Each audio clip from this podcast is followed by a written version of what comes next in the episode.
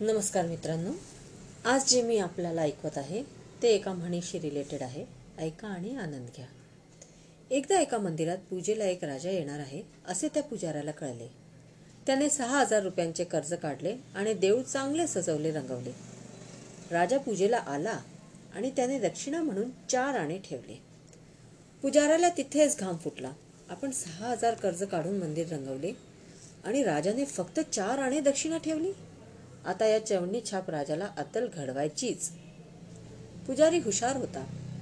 राजा गेल्यावर पुजाऱ्याने ते चार आणे मुठीत घेतले आणि सगळ्यांना सांगू लागला राजाने मंदिरात दान केलेली एक वस्तू आहे ती मला झेपणार नाही. म्हणून मी तिचा लिलाव करतोय. आपापली बोली लावा. आता राजाने वस्तू ठेवली म्हटल्यावर साधी ठेवली असेल का? पहिलीच बोली दहा हजारपासून सुरू झाली. पुजारी डोके हलवूनच नाही परवडत असे म्हणत होता. लिलावातील बोली वाढत वाढत पन्नास हजारावर पोचली. तिकडे राजाला पहारेकरी म्हणाला महाराज पुजाऱ्याने आपण मंदिरात दान केलेल्या वस्तूचा लिलाव सुरू केला आहे.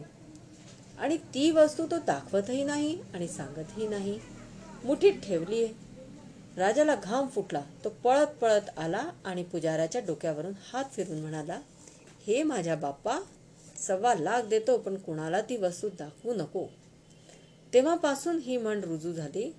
झाकली मूठ सव्वा लाखाची. धन्यवाद. हिंदीमध्ये म्हण ही अशी आहे बंद मुठ्ठी लाख की फुल गई तो खाक. की